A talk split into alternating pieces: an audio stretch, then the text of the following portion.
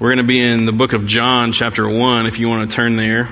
Um, as you head that way, let me, let me sort of uh, jump to the end of the sermon for just a second. We do a response time here at Living Hope that is kind of multifaceted. And we do that because there are, there are different things happening in a room like this uh, in every in every heart, every mind, and we're we're all wired up differently, and there's different personalities, and there's just different things that would help you connect to what God's doing in that moment. And so we want to offer a variety of ways to respond. Uh, one of the ways that we respond is through, um, like some people, their response to what God is doing is is to come to one of these stations on the corners over here, and that's where you can tithe and that's where you can leave prayer requests. And that's where our normal offering is collected. Now, today, when you're sitting out there, there's a envelope, there's a white envelope uh, that you have, and hang on to that because that's for something different. I'll get to that in just a second. So, some that is an option in response. You can uh, stay where you are. You can sing. You can pray. You can just kind of be with God in that moment if you want to. You can come to these steps down here and pray if you like, or we'll have a couple of our uh, staff and elders on the front row down here that will be able to, if you want someone to talk with you and pray with you, if you have uh, something like that. So you can pray, you can give, you can sing, and you can receive communion. Our communion lines are they're open to anyone who who knows Jesus and wants to say yes to what he's doing. And so you don't have to be a member of this church to participate. And this is the kind of communion where you take the bread and you dip it in the juice and you take it yourself. And so we'll have two uh, uh servers down, one on each side down here. And we want to just give everyone an opportunity to respond to whatever God may be stirring in the moment. And so I wanted to explain that on the front end because I feel like maybe we just want to go kind of seamlessly, maybe right into that time. Um, now, the envelope that you have, that's for a special offering that we're going to collect at the end of the service. At the beginning of the Advent season, we ask everyone to pray about giving a, an amount of money out of your Christmas budget, let's say, uh, to this offering that we're going to collectively help uh, bless uh, a family or two that is that could just really use uh, a financial blessing right now. Um, I know you're thinking like, well, who couldn't use a financial blessing right now? But this is like these are difficult situations, and uh, there are a lot of ways that we can love on people, and one of them is uh, to meet some of those insurmountable uh, odds that they're up against. And so, uh, I'm not giving you a lot of information on that, and that's you're just going to trust uh, your leadership on that. But uh, we're going to collect that offering at the end. And the reason why it's in an envelope is that uh, we want you to be able to participate in this offering, whether it's financially or through prayer. And so it's there for you to write something on it. If you want to write a note to the recipients of this offering, if you want to encourage them, write a prayer for them, write a single word, a couple of words, it doesn't have to be articulate or even legibly written. It doesn't matter. Uh, but as we pre- when we present uh, this uh, blessing to them, we also want to hand them a stack of prayers and encouragement. And so uh, we wanted everyone to be able to, to, participate. So you may be here and you may say, "I have no cash on me. I have no checks on me. I have no idea what to do." Um, and, or you may say, look, I've already, I've kind of already given as much as I can give right now. Well, then write, write on that envelope. And at the end of the service, we're gonna, we're gonna collect them in this box down here. So we wanted you to be able to come forward and participate in that as well. So whether it's money or whether it's prayer, we wanted everyone to be connected to it. And if you are used to giving through the Realm app, there is a, in the drop down menu, there's an Advent offering uh, section in there as well, if that's better for you. So we're going to do our normal response time, and then at the end, we're going to do one more song. And during that song, I'm just going to invite you to come forward and put your envelope in this box. And uh, then we'll pray over that at the end and uh, take it from there. So that's kind of where we're headed. Um, fourth Sunday of Advent, we're working our way around that wreath and hope that you will come tomorrow night at 5 o'clock in here when we finally make it all the way around and to the Christ candle in the middle. It'll be a 5 o'clock service. It'll be about 45 minutes long so you can kind of know how to plan. And uh, please bring family, bring whomever you want. Uh, I think, I think we, you want to be there at the apex of the Advent season. Here we are in week four. Um, the Advent focus is always, it's kind of uh, it's multifaceted. You focus on the first coming of Jesus in Bethlehem. You focus on the second coming of Jesus that we're waiting on. you focus on what it's like to live in between those major you know, historical events. And uh, the whole time we're, we're basing all of our anticipation, our waiting, and our longing on the fact that He came the first time, just like He said He would. We're, our faith is not blind. Our faith is very informed. There's a whole stack of promises in this Bible of, of things that He has said that He would do and that He has done. And there's some that He said that He would do and He just hasn't done them yet. But there's enough evidence here for us to know that our faith is not gray. Our faith is black and white. It is very clear. And so as we hang on to that, uh, I want this morning to, to talk about the first coming of Jesus, the incarnation of, Jesus. And um, I'll talk about Mary and Joseph and the shepherds and all that stuff tomorrow night. But John takes a different approach. He takes a, an approach that um, kind of paints a different kind of picture. And so I'd like for us to look at that together this morning. Starting in verse 1 of chapter 1, we'll go 1 through 14, and we'll see what happens. All right. In the beginning was the Word, and the Word was with God, and the Word was God. He was in the beginning with God. All things were made through him and without him was not anything made that was made.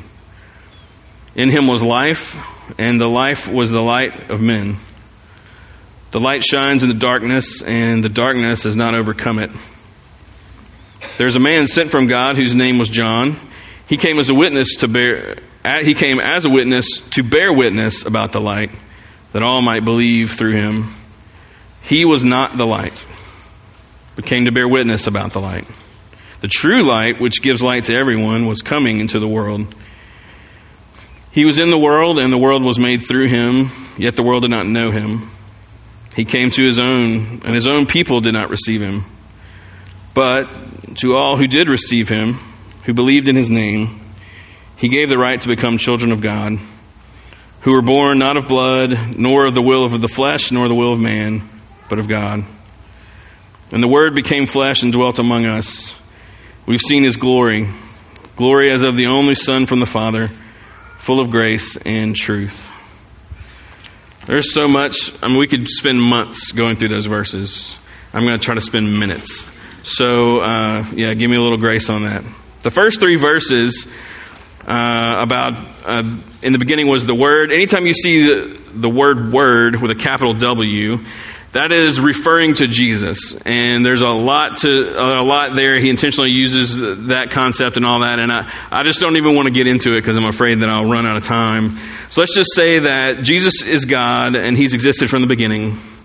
And within the Father, Son, Spirit, within the Trinity, Jesus' role is to create. Okay, so that's my summation of verses one through three. Okay, uh, look at four, four and five. This is where I'd really like to spend the most time today. Verse 4 In him, so in Jesus, was life, and the life was the light of men. The light shines in the darkness, and the darkness has not overcome it. Now, there are plenty of parts of the Bible that are hard to understand.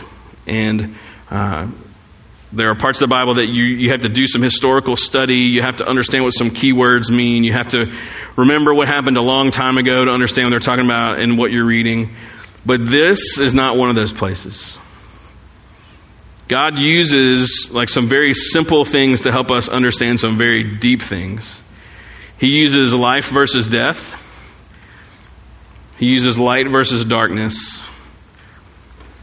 He uses these things that, that everyone can grab onto. We understand light. We understand darkness.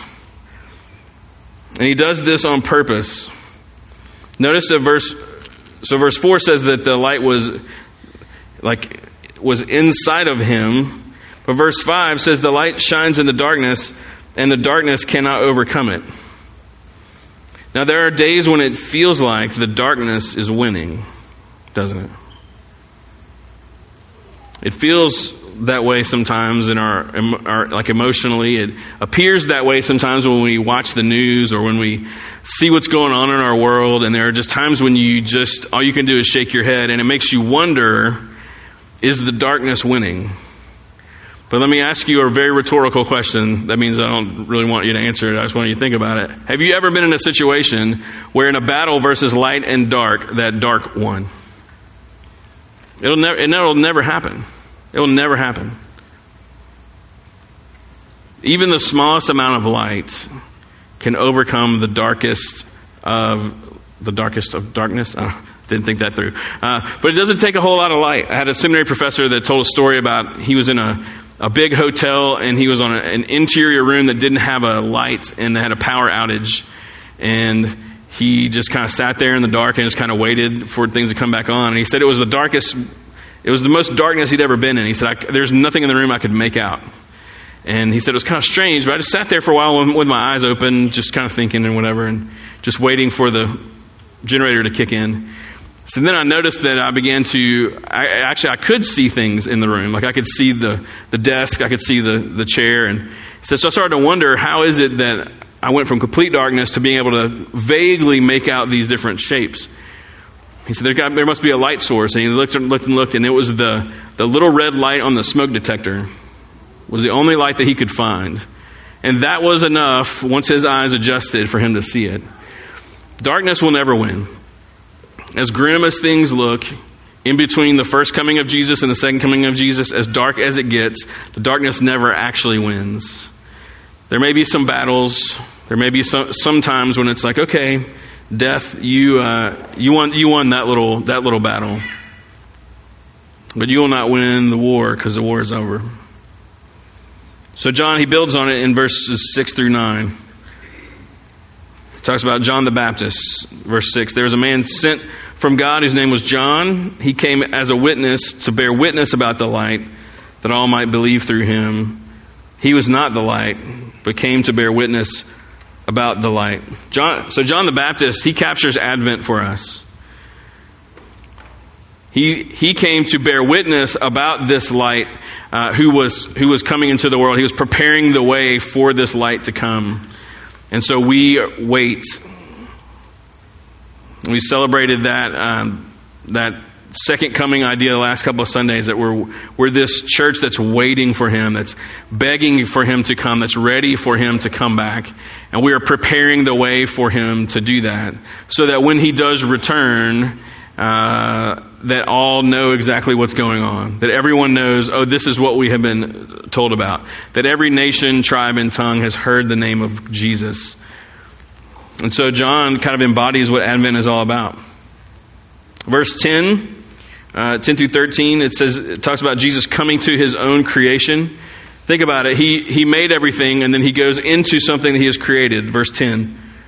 He was in the world, and the world was made through him yet the world did not know him.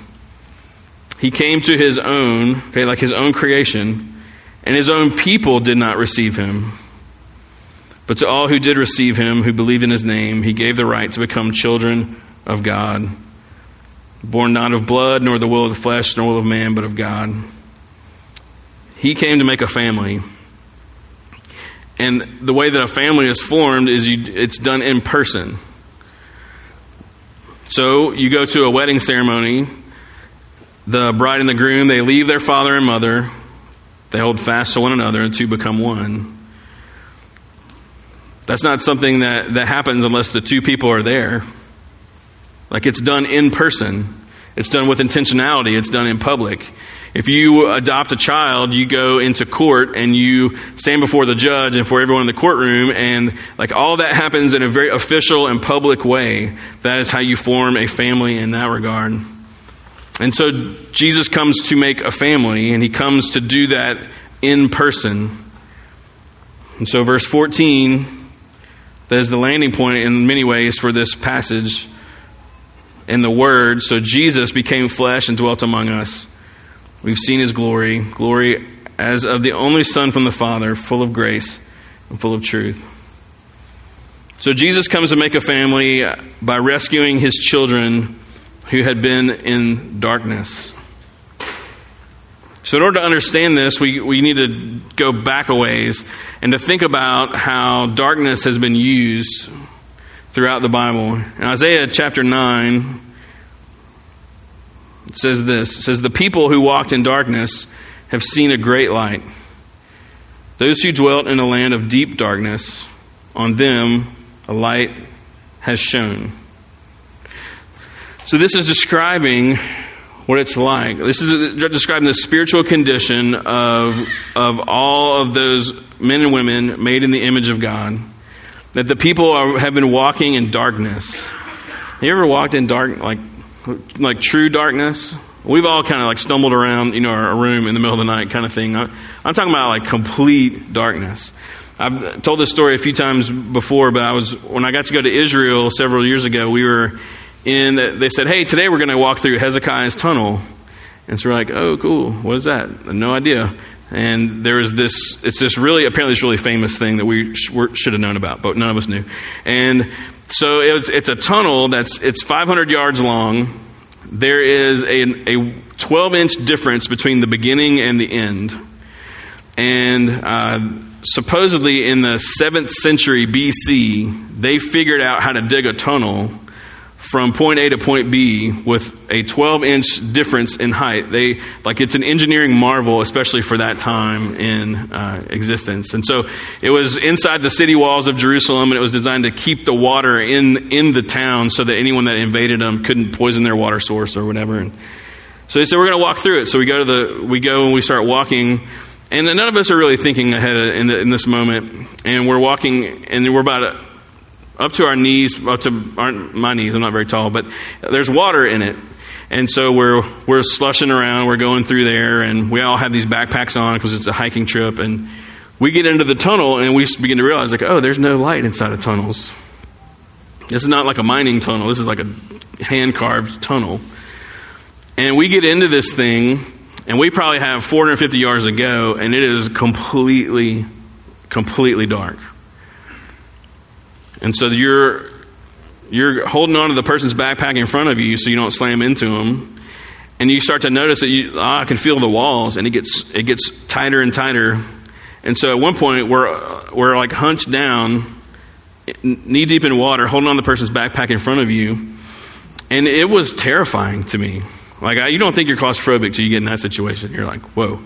Uh, it it completely freaked me out and like I had to kind of like talk myself off the ledge a little bit, and because uh, it wouldn't bother anyone else apparently. It was the it was the only time I can ever remember being in complete darkness, and it was it was very scary to me. So Isaiah nine two says that the people who walked in darkness have seen a great light. That Jesus comes into the darkness to bring light to us. And that light looks like grace and truth, according to verse 14. A couple years ago, I was was really struggling myself to understand uh, a kind of a, it was kind of a different concept, but I just I just kind of started going with this kind of story in my head, and I want to kind of bring that back out today to just to help us to really maybe just sit for a few moments in what it means that He brings light into the darkness. That that little baby in the manger was the light of the world. And that the glory that shone all around where the shepherds were, uh, that glory and the brightness of that star, that Jesus is the embodiment of that light in a way that, that maybe, maybe we don't automatically think about too much. And so let me just tell this, this story for a few minutes. And it's not perfect, so bear with me. Um, but I was trying to understand the like what it means to have the righteousness of Christ uh, applied to to us, and it talks about being robed in righteousness. And I got hung, hung up on this idea of like uh, like Jesus is wearing this coat, you know, of righteousness. And so let's let's imagine for a second that the world, like the world that we live in, is uh, it's just it's a giant box like a huge, massive box that is completely sealed, and uh, so there's no there's no light getting. If there's light outside this box, it's not getting into this box that we live in. And inside the box, there's no there are no light sources. Um, there there are rumors that that there's this some way to uh, to create this thing called light that will allow you to see what's in front of you and, and to actually use the, the eyes that you have. But no one has been able to come up with how to do it. No one can figure it out. Some have tried. And so you, you have eyes and they, they work, but there's no light, so there's nothing to illuminate the darkness, and it's just completely dark all the time. And so you, uh, this is the this is the, the the way that you exist your whole life. So this is how you conduct all your relationships. This is uh, how you like make a living. That inside this black, black box full of that's completely dark, there has developed trade and commerce, and, and everyone has kind of learned how to exist. There's there's food sources somehow. I haven't gotten that far yet in the story, but uh, but this is how you do all the normal things that you do. This is where you exist. And you were born into this box, and so you you were taught by your parents how to how to like figure your way around. You know, maybe maybe maybe there's a cane, maybe you know that you use, and and but you've you've been taught like uh, how to listen. You've been taught to listen to what sounds are safe sounds, what sounds are dangerous sounds. You learn to listen to people's tone of voice and kind of figure out their motives and stuff, and who you can trust based on on those kinds of things. You've you like all your sense, other senses are heightened, and so you learn to use those. Your parents taught you that. And so you come up through the world in this like complete darkness, and it's all that you've ever known. And one of the things about it is that you have learned that the darkness is a very scary place to be because you never really are sure, totally sure what's going on. So you do your best to listen to people's voices and to listen to different things and, and feel your way around and do your kind of go about your routines. But one thing you've learned is that um, if you're not careful, people will take advantage of you. People will hurt you. They will lie to you. They will deceive you. They'll uh, suddenly you get knocked over for some reason. So like you've you've you've been through some difficult things, and you've learned that you really can't trust anybody except the people that you know. And you've also learned that even the people you know, you can't really trust them either.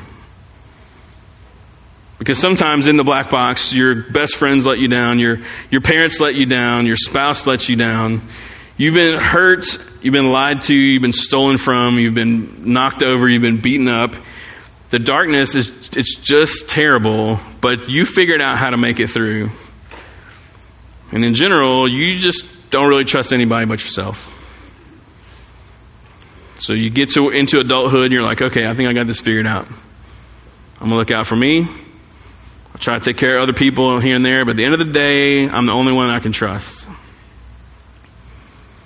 And now you've heard rumors that one that, that there's this this creator God who one day was going to come in and make everything good again, but so far all you've seen is a lot of pain. And, the, and you but you want that, like you want things to get better. You don't want to live in fear. But it's kind of all that you know. And so that's your existence. You just walk in and live in this darkness. And then one day, you're going about your normal day and you you kind of think your eyes are playing tricks on you because you, you, you feel like you see like stuff moving.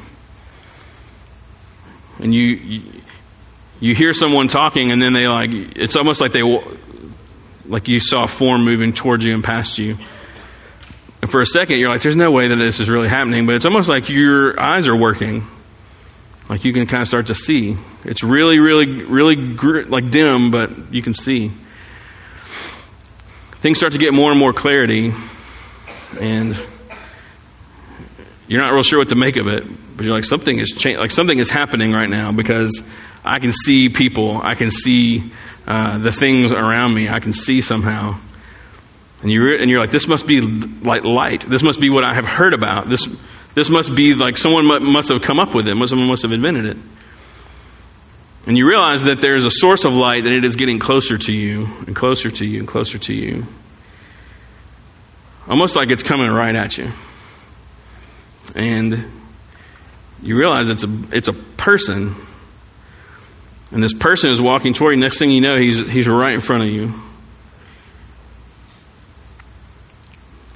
And he's got a, he's got a smile, but it's not like not a weird smile. It's like the perfect smile. He's smiling at you, and he's got these. His eyes are like you just you're just captivated. You've never seen light before. You've never seen a person before, and here's the first person that you see face to face, and he's the light. He, this is where the light's coming from. and he looks at you and he says, um, I'm the light of the world. Whoever follows me will not walk in darkness, but will have the light of life. He says, The people who walked in darkness have seen a great light. Those who dwell in a land of deep, deep darkness, on them a light has come. And you're just like, Yes. and so you're just staring at him, and he's staring at you. And it seems like an eternity. And then he looks at you and he says, uh, Look around. You've never looked around before. Look around. So you begin to look around you and you realize, you're like, man, this, this place is filthy. Like everything here is just filthy. There's trash everywhere. There's, I mean, yeah, people have been, they've been living in darkness. They don't, they don't know. You're like, man, this, this is terrible. He's like, Yeah, yeah, it is. So what else do you see? You look around, and the other people, they're still going about their, their lives, but you're, you're looking at them for the first time, and you're like, they all look so scared. Their, their eyes are all swollen because they have, they're like, because none of us sleep very well here because we're worried all the time. They're anxious. They're they're they're fearful. They're they're timid. They like they uh, they wince at every weird sound. They look they just look so scared. And says, yeah, they are. So what else? What else you notice? And you see, you're like, man, there's there's just scars all over them over their faces, over their, their arms. There's scar- scars from fighting so much and from so much violence and from, from just so much pain. He says, Yeah, there's, there's a lot of that. He says, What else do you see? Look at what do you notice about you? And you look down and you realize that you're scarred. Like, you look just like them. And you start to feel your face, you're like, wow, my face is swollen too. I, I wince as well. I am wounded as well. I, this is terrible. I'm just like them. He says, yeah. And you just begin to cry, and just this reality is too much. You're like the darkness, it's too much. And, uh, and you look, and he's crying too. And um, you just stand there and cry, man to man, you know. And you're both just crying. And you're like, why, did, why would you come into this terrible place? And he smiles. He says, Well, I, I wanted to come and be with you, first of all. Um, and I came to give you a hug. And you're like, I've never had a hug. Not a real hug. I've had a form of a hug. I had an abusive hug. Never had a real hug. And uh, he's like, "Would you like a hug?" And you're like, "Uh, no," because well, I, I have this coat on and it is filthy. And you have this coat on, and it is like the. Br- I just cannot believe how beautiful and bright and clean it is. And if I hug you like this, it's going to get on you, and uh, I, I, can't mess up the most beautiful thing I've ever seen. And he says, uh, he says, I get that. I get that. Um, he's like, but I, but I came, I came to be with you in your pain and to hug you and to give you this coat. And you say, well, can't you just make my coat clean? He's like, no, that's not really how, that's not really how it works. Your coat's done. you, you need to have my coat. And I'll take your coat. And you're like, yeah, well, that doesn't seem very fair to you. He's like, fair? He said, that's, you guys made up fair. You, you invented that. That's a human construct. Um, you, you let me worry about how this all plays out. And so you're like, okay, what do I have to do? Do I have to pay you? Do I have to, you know, he's like, no, it's, You just need to believe that I'm the light that's come into the world, that I've come to rescue my children from all this filth and all this brokenness. Um, you need to you need to just admit that you have a black coat on that is filthy, and that I have a white coat on that is holy. And that the only way to get rid of your black coat is to trust me to put my white coat on you. And you say, well, but what happens to you? You take, you take my black coat, and then what? He says, well, I'm going to go accumulate a bunch of black coats, and uh, then one day, me and the Father are going to have a reckoning over this, and I'll put all those coats on, and uh, then He'll destroy the coats. And you say, but won't, you'll be destroyed if the coats are destroyed. He says, yeah, but then the Father's going to bring me back to life because He can do that. So I'll be fine. My priority in this moment, though, is your coat. So do you trust me? You say, yeah. So you, you take off your filthy coat.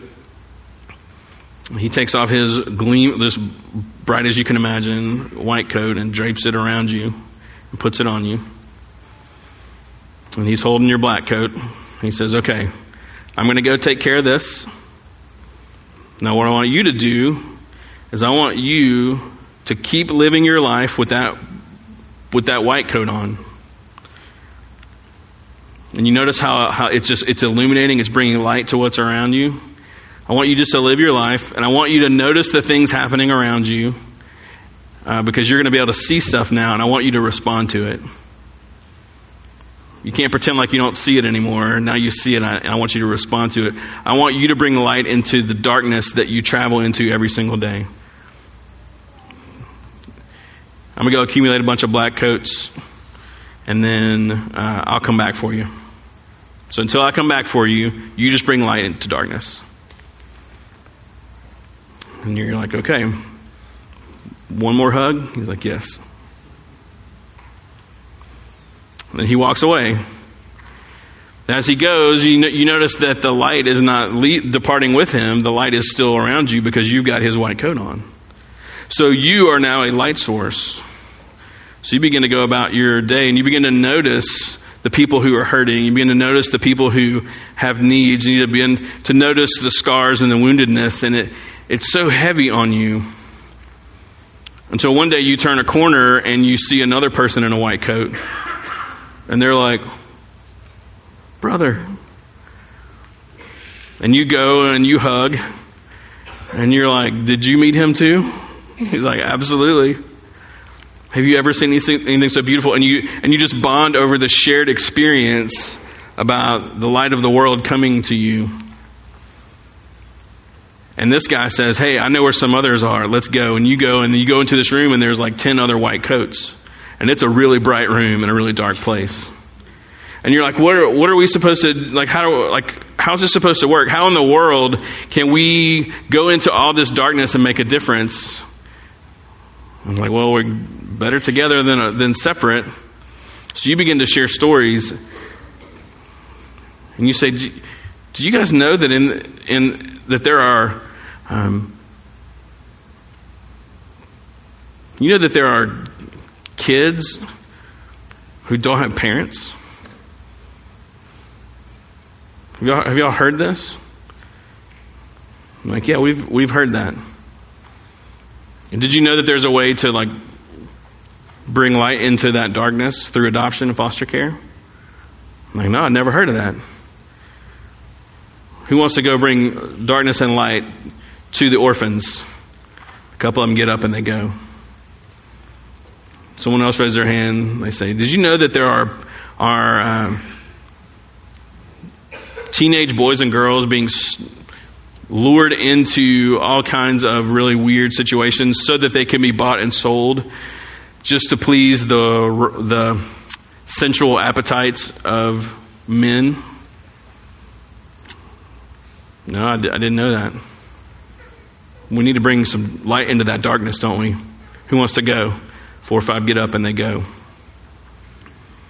Did you know that there are people who uh, are sick and have no one to visit them? Do you know that there are people who have nowhere to live? There are people who do not have food, that do not have water. Do you know there are people who do not know that there is light at all in the darkness? And the room just keeps sending people, sending people, sending people. And so you agree, hey, let's get together consistently to encourage each other, but our main deal is bringing these white coats and bringing that light into all of those dark places. Because we were not created to live in darkness, we were meant to walk in light. And as you bring light into those dark places, and people say, Well, why are you here? Why are you doing this? And you tell them about Jesus, somehow he magically shows up, not magically, but he uh, miraculously shows up and has the same conversation with them. And all these people, somehow Jesus is able to have that same face to face, beautiful conversation with, that exchange of life to bring light into their darkness and the light grows and grows and grows and grows. And suddenly the box is way more lit up than it was. But it's a really big box. And everywhere isn't easy to get to. But every person with a white coat who's had that face to face with Jesus knows hey, I don't have this white coat just so I can strut around in my white coat. I can now see the reality of the busted, broken existence inside this box, and He's enabled me and empowered me and sent me to do something about it. Says that the Word became flesh and dwelt among us. Now the Word dwells among our world through our lives. And so those white coats just keep bringing light to darkness over and over and over again until one day Jesus shows up again and makes it all new and opens up that box and recreates that world. He did it the first time, just like he said he would. He's going to do it the second time, just like he said he would. And here we are between them. The Word became flesh and dwelt among us. He still dwells among us.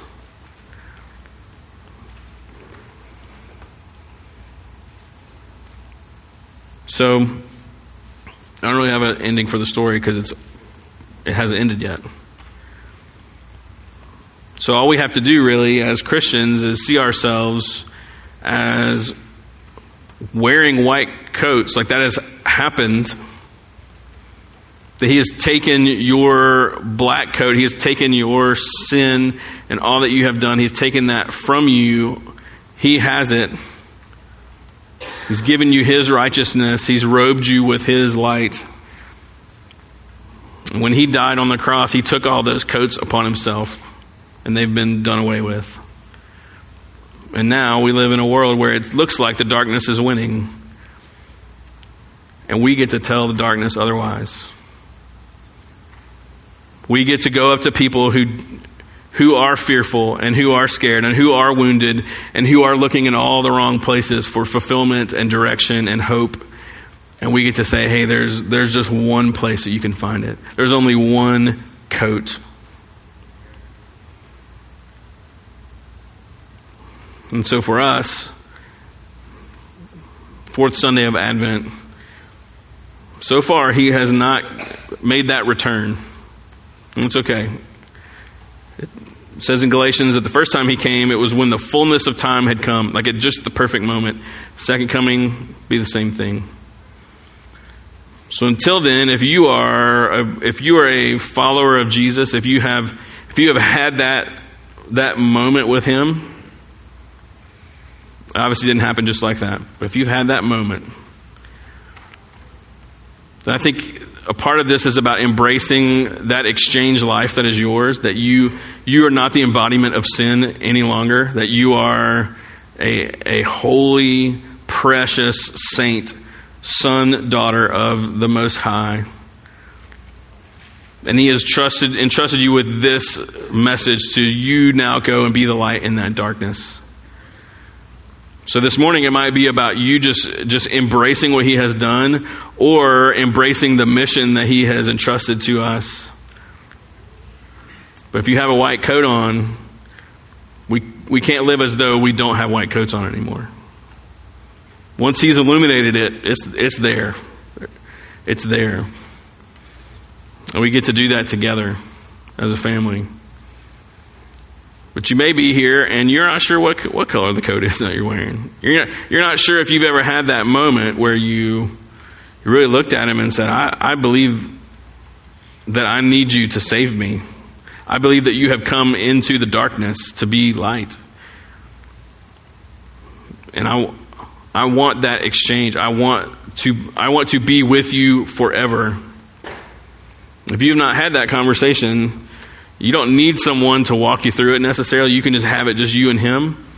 But if you want someone that will explain that and kind of help you understand it, we'll have some of our ministers and pastors here on the front row in a few minutes. They would love to be able to do that. You don't have to walk out of here wondering where you fit into that story. Because the light of the world has come to us. And the world seems like it's getting darker and darker. But really, it's getting brighter and brighter. The more faithful we are, we light up the darkness. And so we're going to take a few minutes and we're going to respond in those different ways that I said earlier. You can sing, you can pray, you can give, you can receive communion. And then there'll come a point toward the end where I'll say, All right, come forward now, put your, your offerings and envelopes into this box. But for right now, how about this just be you you and the Lord time. We'll get to the Advent offering in a minute. Let me pray for us.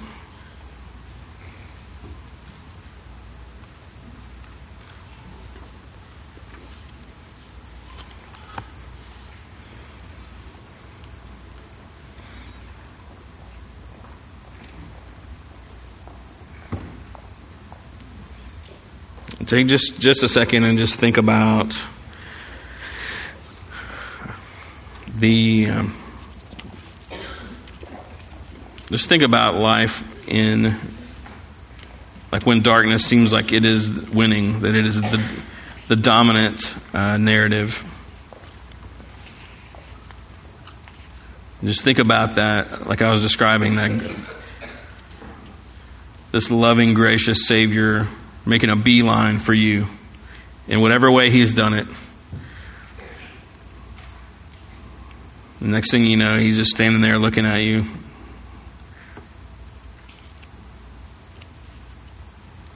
Just think about the the love in his eyes, the compassion that that would take, the great lengths he was willing to go to for his his bride to be pure and holy and redeemed. Just it's just stunning.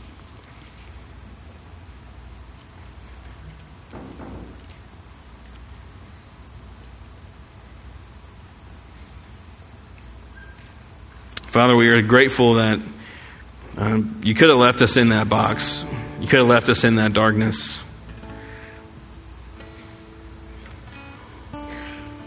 And forever we will be singing your praises and thanking you for the fact that you did not. In the most perfect way, at the most perfect time, you stepped in. You came to be with us in our sadness and in our pain. You came to be with us in the darkness, but it just couldn't remain dark because you are our light. So we thank you that you came to be with us and to bring that grace and truth to us. That you loved us enough to tell us, hey, your coat is filthy. But it doesn't have to be. So we thank you, Father, for your grace to us. And pray that as we all respond in various ways in these closing moments, that you would be glorified by, in our response and with our hearts and our minds. And we love you. We thank you. We pray all this in the name of Jesus. Amen. All right, our communion tables are open. Let's stand together. You come whenever you're ready.